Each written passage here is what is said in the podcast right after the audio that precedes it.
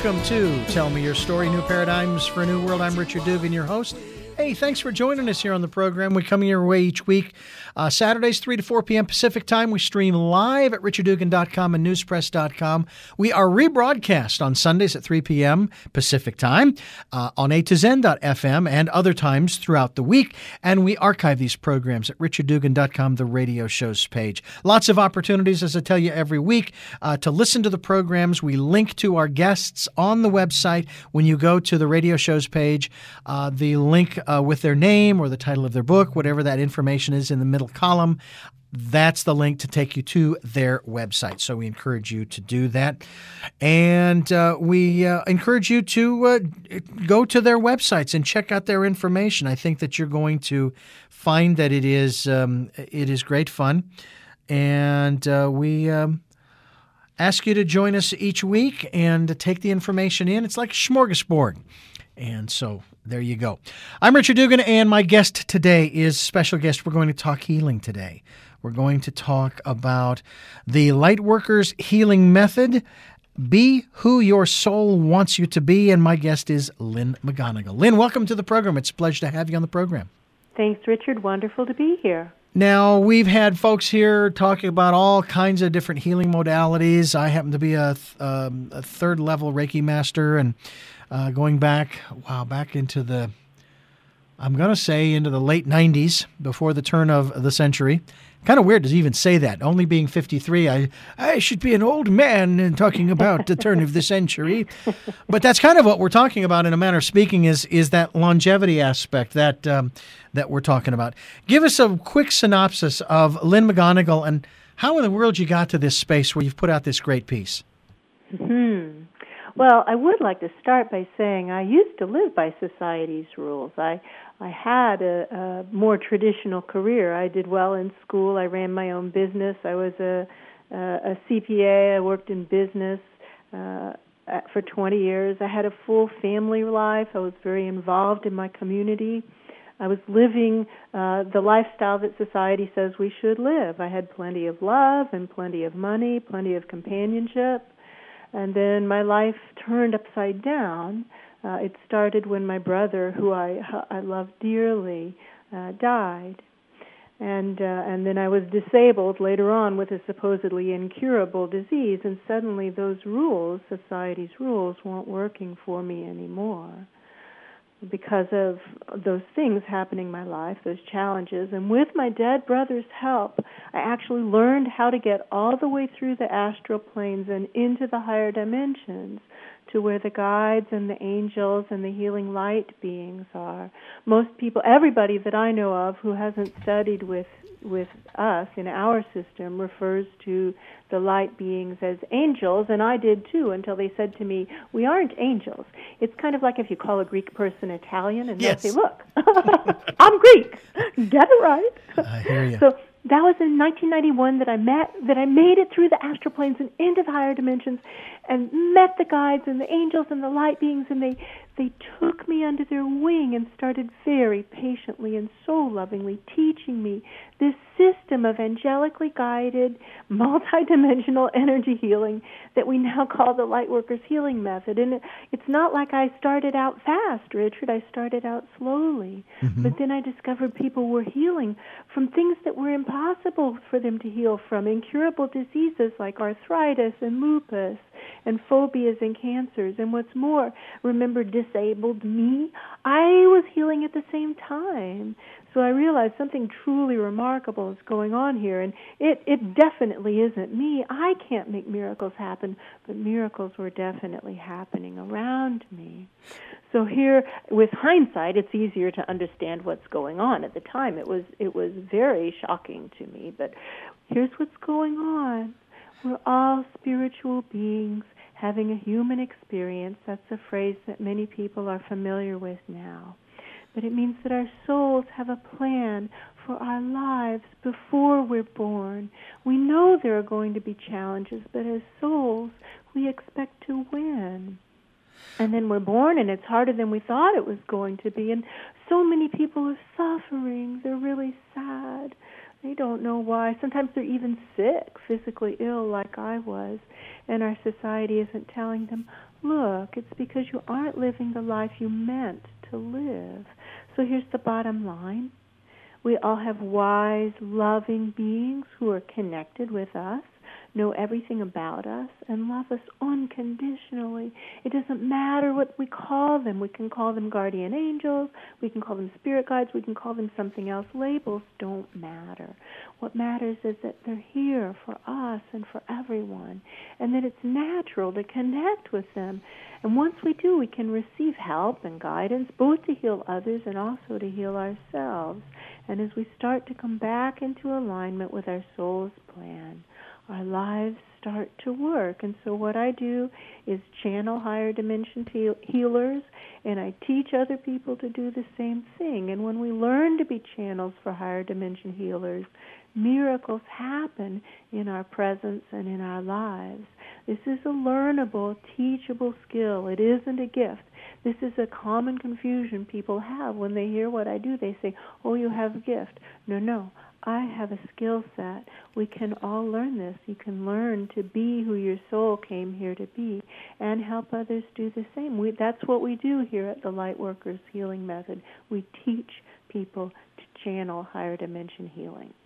Now, it's interesting that you uh, put it in that context. Uh, about, I'm going to say 20, maybe 25 years ago, I was working for a Christian radio station, as I've shared this story with our listeners before, so I'll, I'll sort of keep it brief, not to bore them, but to let you know that at that time I was legally blind, and they would come up to me and they say, I want to lay hands on you to restore your healing. Now, the word restore to me meant they would take my eyesight back to the way it was when I came into this world, which wasn't going to be a good thing because I had, I had numerous surgeries in any event, I said, uh, I appreciate it, but God knows where I am. He can even call collect. I'll take the call. Uh, but my purpose in this life is not to be healed. My purpose in this life is to do the work that I'm doing. Now, your purpose in life, Lynn, is to heal. That is what you're here to do. And if people come to you seeking that, wonderful thing, and that's terrific. Actually, I, my purpose, Richard, not to not to interrupt, but to correct, the, my purpose is to teach other people, to teach other people how to heal. Me doing it, I've worked with this for 23 years. Mm-hmm. I loved my life as a healer, but that's not my purpose. My purpose is to teach others. One healer, no matter how gifted, right. can only do so much. It takes a number of people taking this out into the world to have a real impact. My purpose is to teach. Absolutely, I understand the. I understand and and I think that that's something very important too that people need to need to grasp is really knowing. I mean, defining what their purpose is, getting in touch with that, and and uh, uh, through the process of of healing. Those those are those would be considered uh, the, the blocks or barriers. Uh, would would they not to uh, being able to uh, know what it is that you're, supposed to be doing in this world? Well, actually, I view the the challenges, quote unquote, as the signals or the clues. They're like the press here buttons in a person's life. So here's here's how the, Lightworkers Healing Method sessions work: is that the client walks in the door, we ask them, "What are your intentions for this work? What you were going to the higher dimensions? Everything is possible. Nothing's off limits. It works on everything: physical stuff, mental things, emotional things, financial things, spiritual things, interpersonal things the stuff of life is on the table. Today, my friend, what is it you want to work with? So they'll say, my knee's bothering me, my eyesight isn't good, and um, I want to, you know, something else. I ask for people to put three to five intentions on the table because often they interact, mm. and then we can get to the root cause. You see, so three to five interact issues is a good number. So those buttons are press here buttons. I go with my client, open, I become one with my client, I merge in with them, I dissolve myself, become one with them, put the focus up to the guides and angels, and start to open up for healing to occur. And what happens is that a combination of energy shifting and messages will come. And what the guides want, what a person's guides, guardian angels, whatever you want to call those guides, beings. What they want is to have that person live their soul plan, to be who their souls want them to be. You see, they're not interested in manipulating energy. They're interested in supporting their person and living their full and best life. Mm. So we go into the session with that intention. Our intention is to align this person with their soul plan knowing that probably it doesn't include knee pain, problems with eyesight, etc. And then we start to work. And who knows what's going to come up.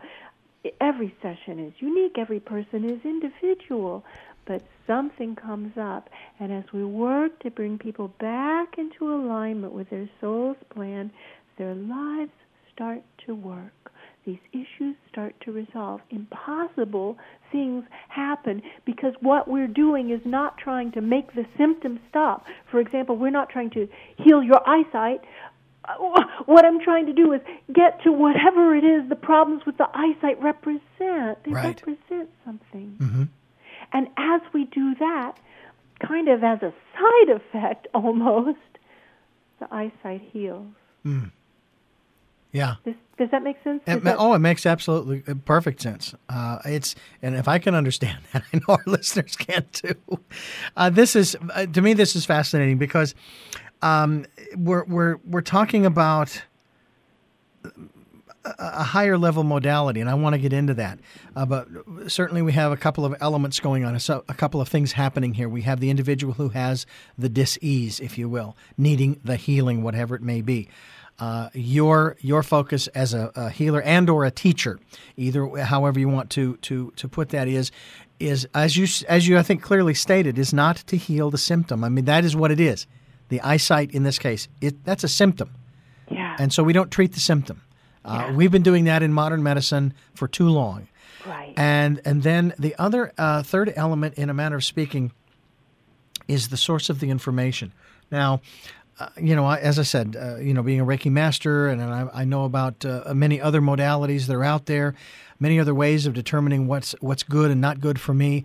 But you, in the just in the title of the book, and this is an area I would like to, to dive into, uh, have focused on uh, the light workers healing method and the source of the information, the source of the the, the guided healing work isn't coming from you and it is not coming from a specific set of books up on the shelf here. Can we talk about the source of this information uh, as you being the founder as well as the teaching uh, channel of the Lightworkers uh, Healing Method? Absolutely, absolutely. And Richard, thank you for opening this door. Uh, and just to say a little bit more about my background, yes, I had a 20, 20 year career in business but uh, then with my challenges I had, I got sick. And my background of, you know, my frame of reference was Western medicine. My dad's a doctor. He's a Western medical doctor. And so I started with Western medicine. And what they said for me is, what you have is incurable. You won't die from it, but you'll wish you did. You wish you did. So that was cheerful and charming. So I basically got very clearly that they couldn't help me. And so I left Western medicine and I started on an exploration to try to get well because I was sick. And so I, I started with chiropractic. That was a real walk on the wild side for me at the time. and then acupuncture and Reiki and pranic healing and therapeutic touch and rolfing and raw foods and juicing and fasting and yoga and hot yoga and everything Richard, everything. And finally, I went back to my guides because I already had a really well developed relationship with them. I just didn't understand what it was for. They had been teaching me cool energy tricks, quote unquote, and I didn't understand that it came together to form a healing system. So when I finally, I was just like breaking down, you see? My life was falling apart. I had fibromyalgia and chronic fatigue. Fibromyalgia is a disease of mental confusion, which is the kiss of death for a CPA.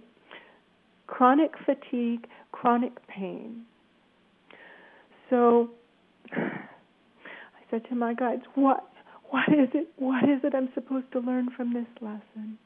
And they said, "Look, You can use the things we've taught you. Come on, let's do this. We'll get well.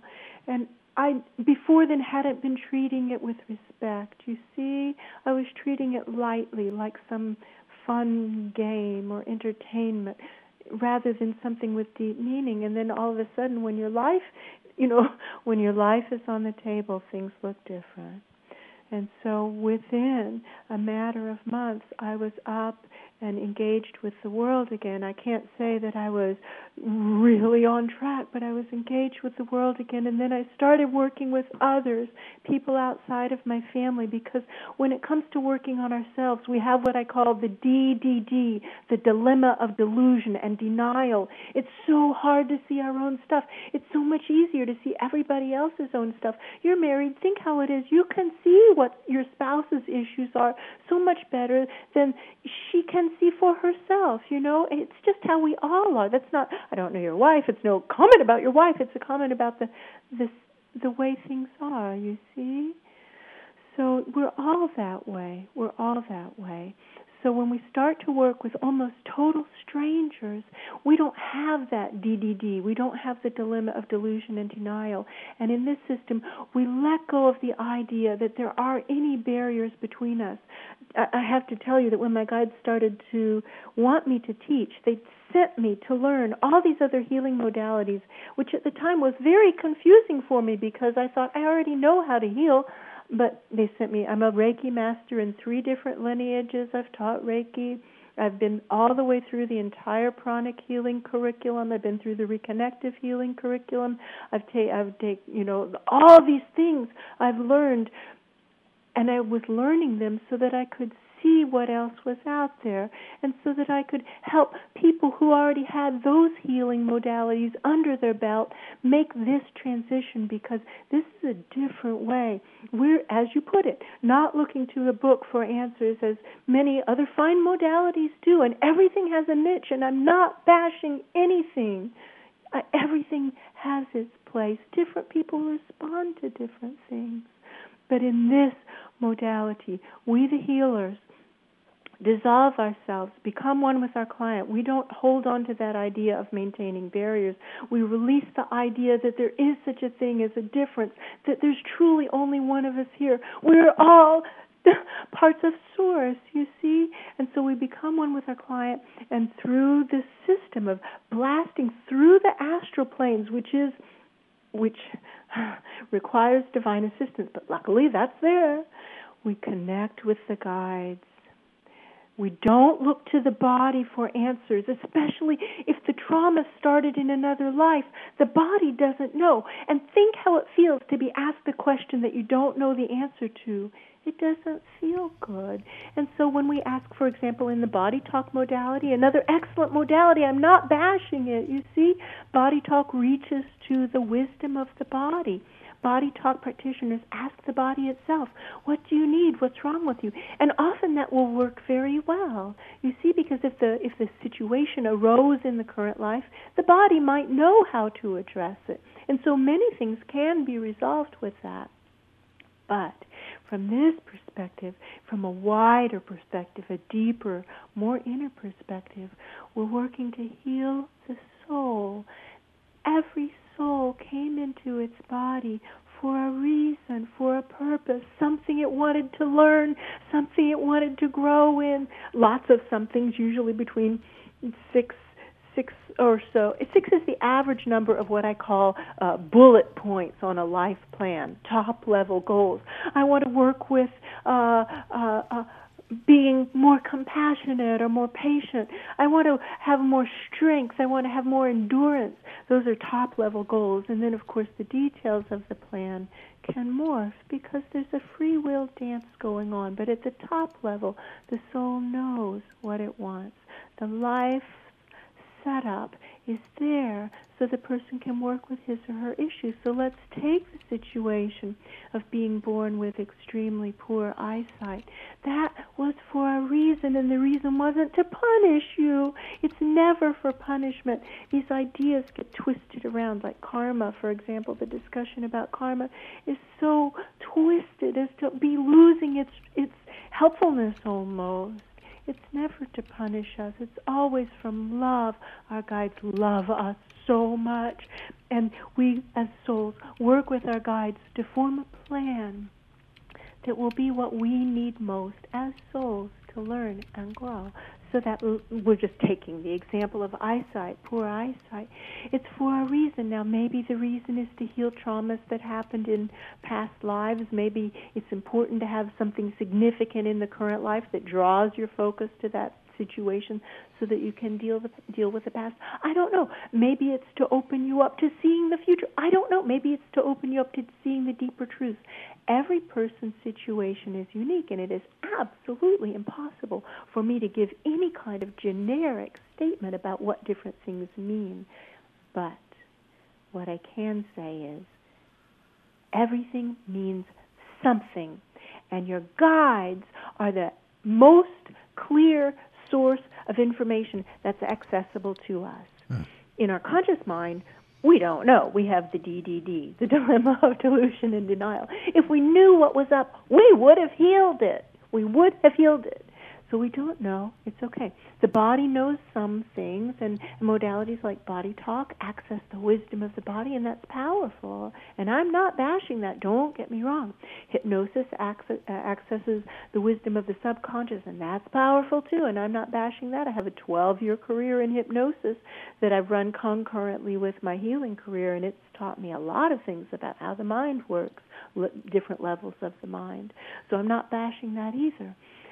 The higher soul is a source of information, but Richard, think about this. When we die, our souls leave our body because it's dead. mm-hmm. And it goes to source. It goes back home. You see, we're in the higher dimensions. You, we're not going to beat the higher dimensions as a healing experience. That's the highest possible healing experience we can have. We're we're with source. We're with the angels. We're with the guides. If it was going to, if we have a past life trauma, past life injury that is shown in the current life, it didn't heal when the soul went to source. It's not, there's nothing that the higher soul knows how to do to heal it, or it would have been healed when the higher soul was out of body.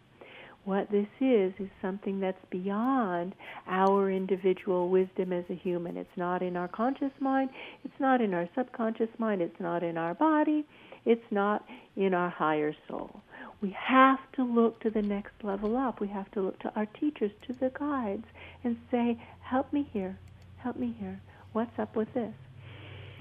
So it's really hard to do this for ourselves. Although I teach people, I teach my students how to do it for themselves to mm-hmm. the best of their abilities. But I, what I really teach is for my students to work with other people, help each other, and in so doing, we help ourselves in the deepest possible way. I'll circle around to that.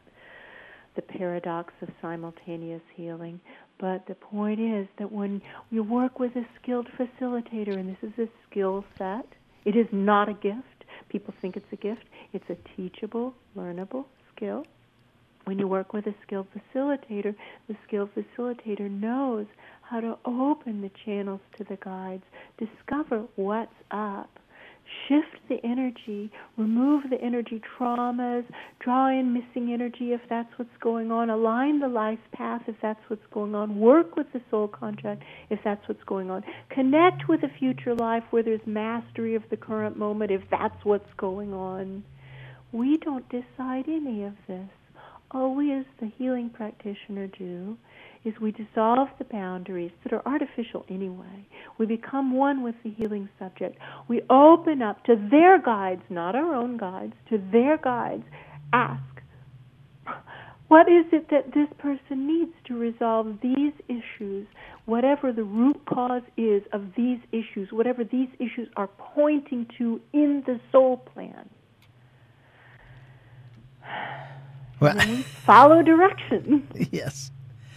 Well, it, it's uh, something that we want to continue talking about, and I also want to find out a little bit more about uh, you and your background, um, even prior to uh, being a number cruncher uh, at an accounting firm back in the early 90s. I'm Richard Dugan. This is Tell Me Your Story New Paradigms for a New World. We want you to stay with us as we continue talking with Lynn McGonigal. And of course, uh, you can go to her website, which just so happens to be lightworkersmethod.com lightworkersmethod.com. That's lightworkersmethod.com. Uh, Lynn McGonigal is my guest, the uh, author of the book, The Lightworkers Healing Method Be What Your Soul Wants You to Be. We ask you to stay right where you are. Tell me your stories.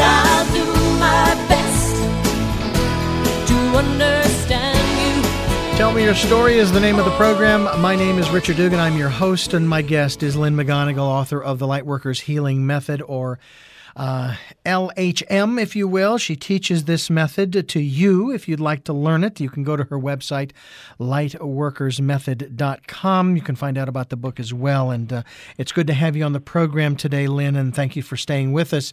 Uh, I would like to, be, and, and this, I, I'm curious about your uh, religious and spiritual upbringing, uh, because obviously you came into this whole healing process and then subsequently learning to teach this. As a matter of fact, you were uh, you weren't just prompted; you were um, uh, almost pushed off the cliff. Pushed off the cliff by the guides, by your guides, to say, look, you know, we didn't just give this to you for you. We gave this to you because we wanted you to pass it along and teach people how to do this because it's possible for all of us to learn to do this.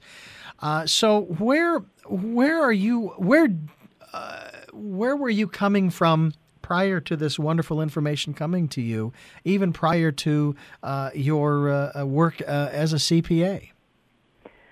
Well, my my childhood religious upbringing was kind of convoluted. Uh, my dad was raised Catholic, and my mom was raised Methodist. And uh, my dad blatantly did not believe uh, what Catholicism uh, preached, and my mom wanted to. She wanted to believe what the Methodist Church said, but I remember this moment when I was about 12 years old sitting in church and I started to realize these people want to believe it, but that isn't the same as actually believing it. It isn't the same as actually believing it. So at that point, it actually what triggered it. I had a moment. I don't know if you know Methodist churches, but they have these things called responsive readings, where the minister says something, and then the congregation reads our part. They tell us what our lines are. mm-hmm. We we aren't supposed to be able to figure out what our lines are for ourselves. They're going to tell us for us what we think. So the um, our line, I don't remember the minister's prompt. I just remember our line because it was one of those moments where time slowed down and everything got really clear. And our line was, We are not worthy so much as to gather up the crumbs from under your table. And I looked at those words on the page and I thought to myself, I don't know what the truth is, but that's not it. And I hmm. shut the book and I was done, done with religion at that point in time. And at that point in time, religion to me meant Christianity and particularly the Methodist Church. And so hmm. I was just done with it. And I thought, I don't know what it is, but that's not it. And then I started looking around and I realized that my dad, who clearly was the one running the show in our household, uh, did not believe in any God. And I thought, okay, well, you know, I'm going to take that now as my working theory. There is no God, or, or at least I have no reason to believe that there is a God. Uh, you know, there's no proof of that. And I, uh, my first two and a half years of college were as a chemistry major. I was a science, you know, I had six chemistry classes, three physics classes, three calculus classes, several other types of statistics and science uh, classes. You know, my my background was heavily scientific, and uh, and then I went into business and I wasn't crunching numbers at somebody else's firm. I started my career with Price Waterhouse, which I don't know if you know accounting firms, but it was at the time the number one firm in the world. Mm-hmm. I was mm-hmm. the controller of a $200 million manufacturing company, and then I was a partner in a CPA firm. And so I was a high pressure business person, not you know what people think of when they think of a CPA.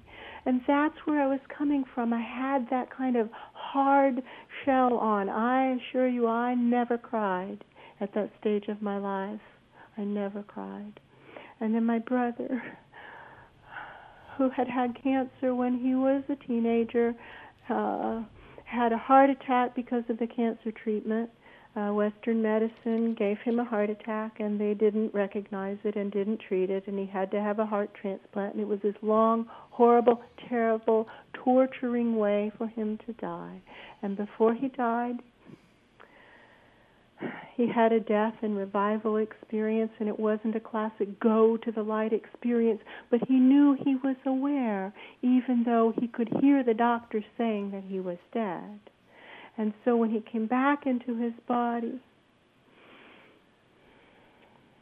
he promised me something. He said, you know, we he told me what had happened and he said, if there's something after death and if I can come back and tell you about it, I will. So of course he did keep his promise or we wouldn't be having this conversation today. he did. Well, the it's interesting uh, the conclusions that you came to, uh, especially in the church, because I, I, actually struggled with those kinds of things when I was working for those 15 years at the uh, religious radio station. That just a lot of this stuff just did not make any sense to me. It's like it, uh, and and especially the whole business about us, uh, like the, the, what you just quoted from from the responses is that we're not worthy of uh, the crumbs under the table. You know, and I thought, wait a minute, wait a minute but the Creator, or Father, or God, or whatever you want to call him, created us. Right. And he loves us. And and if that's the case, then we had to have had value long before any of this stuff to two thousand or more years ago ever happened. I mean, this again based upon that particular paradigm. And and so I just couldn't buy into this business of us being nothing but lowly worms, you know, less right. than less than human and so forth. It just didn't make any sense. And uh, so, um, you know, I did kind of the same thing that you did. Now, uh, you you talk about your your uh, brother's experience, uh, his death, and then re- rebirth, if you will, or revival uh, before his final passing, and, and that's another subject that that I enjoy conversing about because when I hear of individuals, whether I know them or not, most of the time uh, when I hear about their their passing my first thought is I wonder what they're experiencing. What are they what are they doing, feeling, seeing, hearing, tasting, smelling and so forth? What's happening? And I've always wanted to travel along in the sidecar and then come back. That of course isn't possible. That's in that yes, sense. Yes, it is. Yes, it is. Really? Yes, it is. One I alluded to my 12-year career in mm-hmm. hypnosis. Right. I've been a practitioner in the Michael Newton School of Life Between Lives Hypnosis mm-hmm. for 12 years. That's my only interest. I don't have any interest in standard hypnosis. Stopping smoking, it, you know, there are better ways of dealing with that. Look, I have a healing method that works a lot better than hypnosis has on that. But because the smoking means something, you see, right. let's ignore the sm- smoking symptom and go for what the smoking is pointing to. Yeah. But with regard to experiencing death. In the Life Between Lives technique, and I don't use Michael's standard techniques anymore, but I use this aspect of it. The first, the easiest thing to do is to go back into a past life. And so we find a past life, we do a past life regression basically first. And there are gems everywhere, so we get the blessings of that experience while we're walking through the life. But then, Richard, that body is a is going to die. It's a past life because someone died. So then we can take these people through the death experience and they can see how, while whatever happened before death might have been a total bummer, don't get me wrong, as soon as we're dead, it changes. it changes. It starts to lighten up. And as we go higher, higher, higher, it gets lighter and lighter. And then we, we cross through the barrier. We make it through the astral planes, and it's a pivotal moment. And I'd like to talk about what that barrier is because I understand it a lot better now than I did 10 or 20 years ago. Mm-hmm. But when we pass through that, then we have come to a space where truth and love are the predominant vibrations, and we can heal. Now, we can only heal certain things. Things that, wounds that happened in uh, bodies, some of them can be spontaneously healed in the higher dimensions, but others can't. And when I say wounds, I mean wounds of all kinds emotional wounds, spiritual wounds, etc. Many of them have to be healed in the physical dimension where they originated. That's where this work comes in.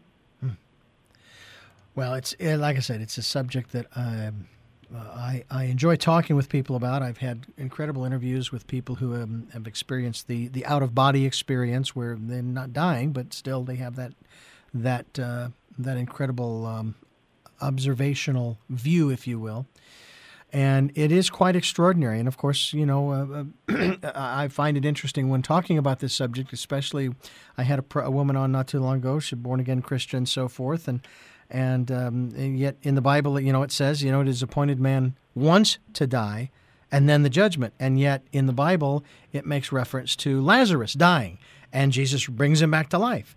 So we got into conversation about that and it, that the word dying in that passage, it's not what that word meant in the original languages. So now you're you're starting to get into an area where you, you want to understand, but you can't because the words don't mean what they say. Right. And so I've often I've often put it this way: Look, you know, say what you mean and mean what you say. And if that's not what it means, then why does it say that? because we understand what the definitions mean of these given words. And so we put that definition onto that word. Oh, but that's not the word that was intended. Well, then why did they translate it like this? That's the struggle that we go through in this life, in this day and time, in terms of trying to understand someone's experience. Yes. I agree. And think about that uh, childhood game, with the whispering game, where one person oh, has yes. a story and they whisper it, and by the time it gets to the fifth person, mm. it's unrecognizable. And so let's just say that the people who translated the Bible had only good intentions. Mm-hmm. Let's just put aside any thoughts of maybe they were trying to consolidate power in the church. Or all these other things, right. And all these other things, and let's say it was just from good intentions. But look how hard that is. Yeah. For example, let's take the word tiempo in Spanish.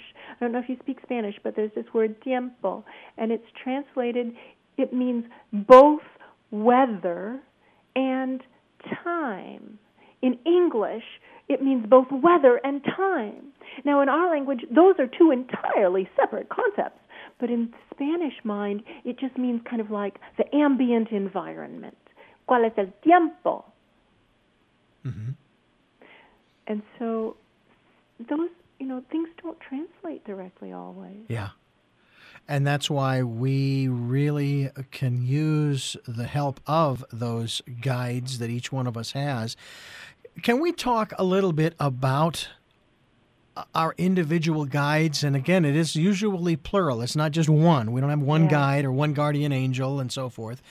Um, is, is there a method by which we can learn to tap into th- their voices and hearing them because uh, we talk a lot about the the our uh, the gut feeling or the the still small voice our intuition and whatever other names you want to put but that's our higher self. That's that's us communicating so to speak with ourselves with our soul if you will.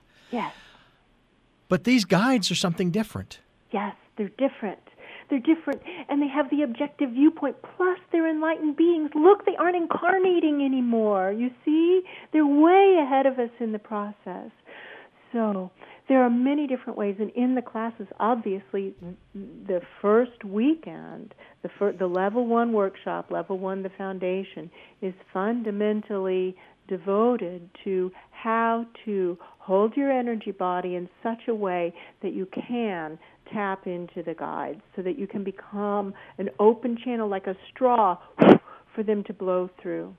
However, just here in daily life, friends, there's so much we can do. Here's the first thing to do take it as your working theory that your guides are there. Think about it. Most of us are going through life with the other theory. Most of us are living as if they are not there. We're not engaging with them in any way, mostly, right? So just flip it around. Say, okay, now I'm going to assume my guides are there. And I can't hear or see them yet. Yet. That's the magic word, yet. Mm-hmm. But I'm going to act as if they're there. I'm just going to take it as my working theory and I'm going to test it. So then we just kind of like literally look up, turn your head up, look up. They're up. That's where they are, is up there. And say, okay, if you're here, send me a sign. Send me a sign. And then, oh, your guides have been waiting all your life for that moment. Trust me on this, friends. They will send you something. Now comes our part don't explain it away. Don't say, oh, that was just the wind. Oh, that was just a coincidence. Say to your guides, if that was a sign, I noticed it. Will you send me another? They will. And then notice it and don't explain it away. Don't explain it away. It's so tempting to explain it away because this is a shift of worldview, a change of paradigm. And that can be scary. Even though it's good, it's also scary if you think about it. It's like the Santa Claus song, you know.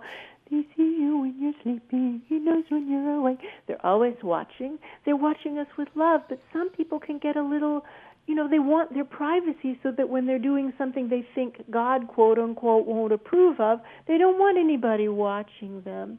But the p- truth is this our guides know everything that we're doing, that we're saying, that we're thinking. There's no point in trying to hide it from them because we can't. And they love us so much. Anyway, there's so much unconditional love. And so when we start to engage with them, and we start to realize they're really there. And then we start to be able to ask them the show me what to do questions and learn how to read the signs in our life until the subtle senses turn on, and they will turn on. We start with where we are, we work with where we what we have, we do what we can. And so if all we can do right now is read life signals, by golly, we can get good at that. Mm. Well, one of my philosophies ever since I've gotten into this business uh, almost over 30 years ago is work with what you have until you get what you want. Now, if you verbalize what it is that you want, eventually you will get it. And I've had that experience time and time again throughout my life. So, uh, very extraordinary stuff.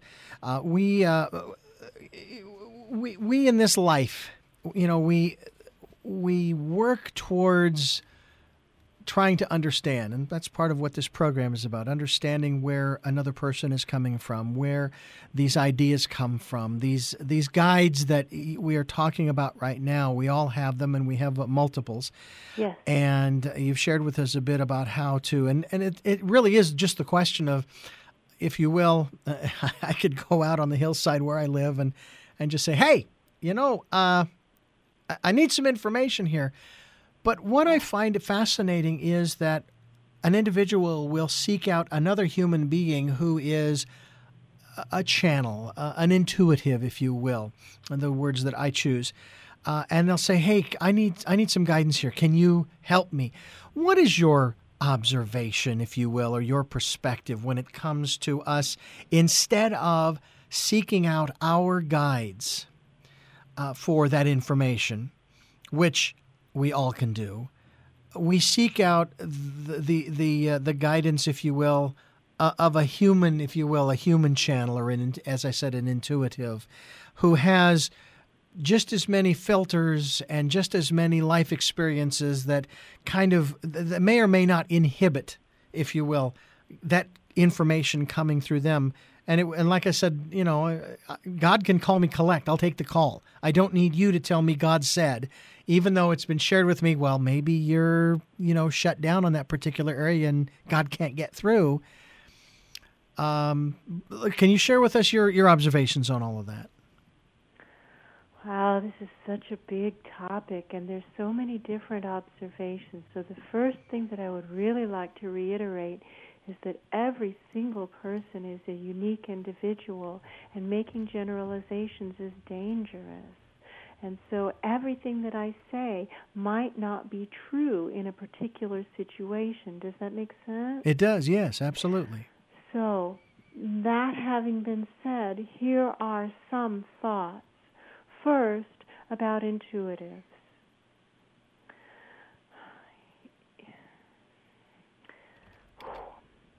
In my observation, we are at a pivotal time in humanity. Up until now, through the throughout human history, whether recorded or what came before recorded history, we have been tribal. We have been a tribal species. Our our survival has been dependent upon bonding with others by and large, by and large throughout human history. And so our intuition has historically been trained to be focused outward into the world around us, toward those other people. Often intuitives have trained themselves to see the future, just like forward, and I can do that, but that isn't what matters most. You see, all of these horizontal focal points are not the same as learning what we learn in the Lightworkers Healing Method, which is how to become channels for the divine on earth. We learn how to be a solid presence for spirit in the world by taking what we call our intuitive channels, our little sensing mechanisms, our antenna. We point them up to the guides, and it's a process of doing that. And I have we've had hundreds of people come through our classes, and I've watched people come in who have worked as psychics, and their channels are strong and well developed and pointed out. And so they've got to do some heavy lifting to reach up to source, you see. But they can, they can. Other people, for example, can be real pure channels in their own private meditations, but they have no earth energy coming up. And so while in their meditations it can be very clear to them what they're supposed to do in their lives, they step out into the world and bam, life hits them and they get confused and turned around. Many people who have beautiful relationships with spirit have very ineffective lives. Have you noticed that? And it's because they have these beautiful open connections to spirit, but they don't have strong upward rising earth energy to anchor that into the three dimensional world, to anchor it into their lives so that they can live effective and powerful vessels for spirit in the world. That's what we teach people to do. How to be effective vessels spirit in the world and hold the light.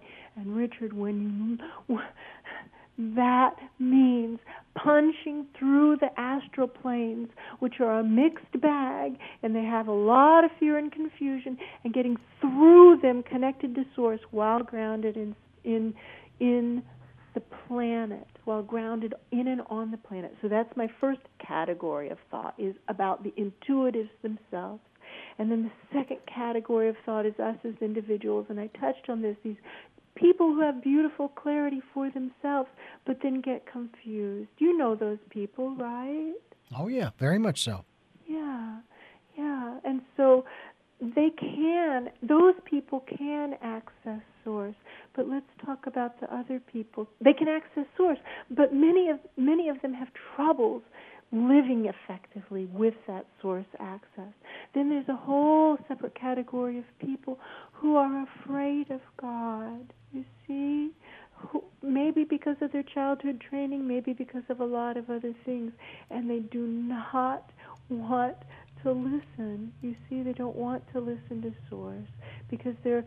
Here's what often happens. There's a story in metaphysical communities, for example, that life should be easy, that we're on your, when you're on your right path, you should be in the flow and everything should just fall into place. But who made that rule up?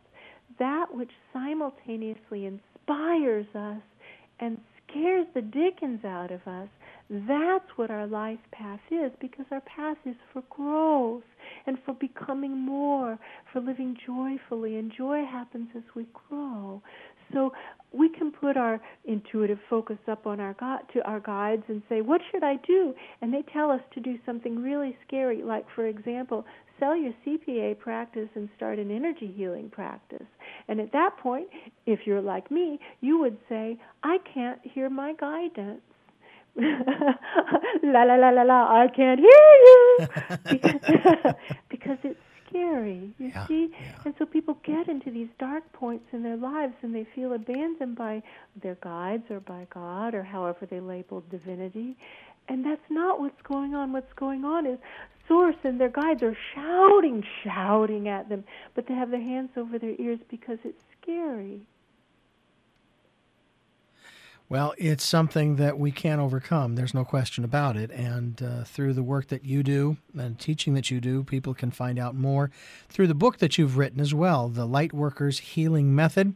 And uh, of course, you also have a website, Light the uh, Lightworkers Method dot com. That is the uh, web address. We are linked to your website as well, and we encourage people to check you out as well in terms of uh, if this resonates. As uh, I mean, I've often I've often put it in this context, uh, Lynn.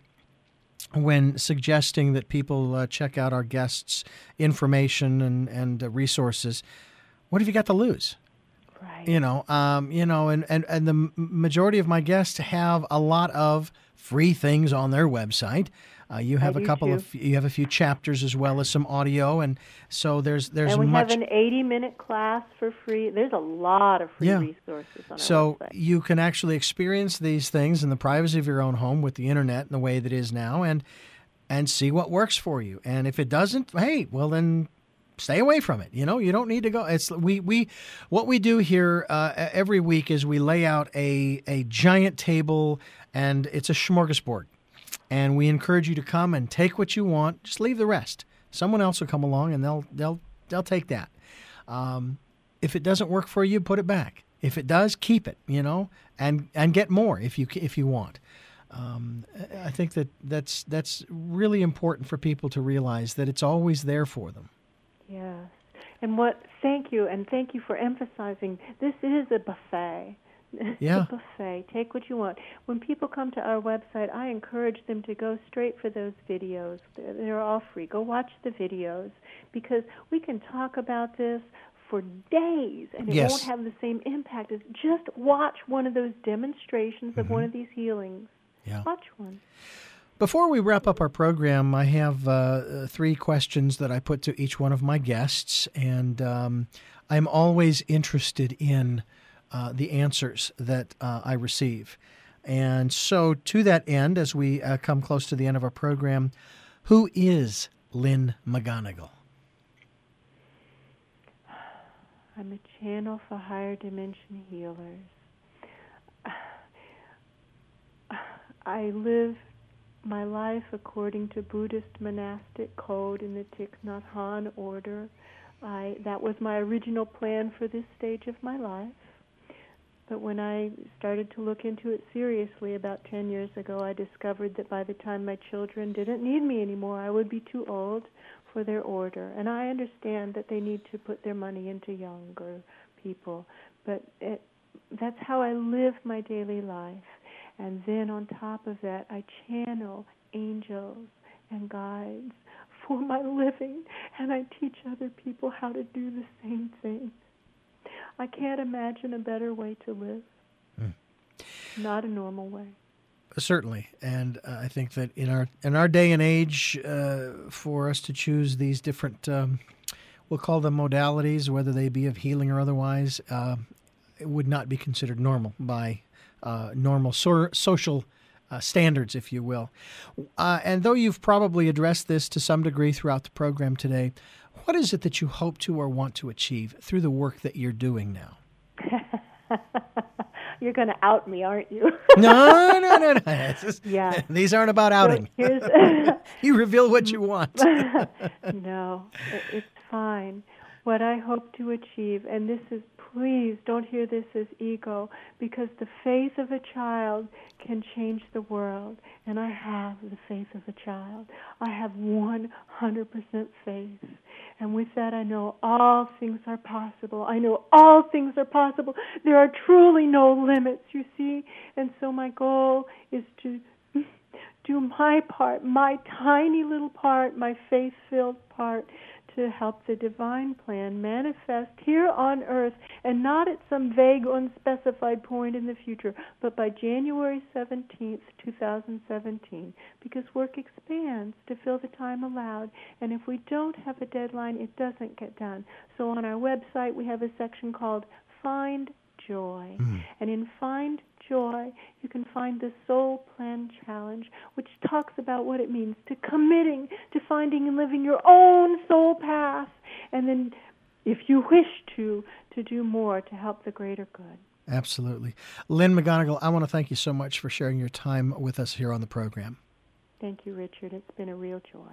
Lynn McGonigal is my guest. The title of the book is The Light Workers Healing Method and The Light Workers uh, the method.com, lightworkersmethod.com. And we encourage you to go there, check out uh, what Lynn has shared with us here on the program. I'm Richard Dugan.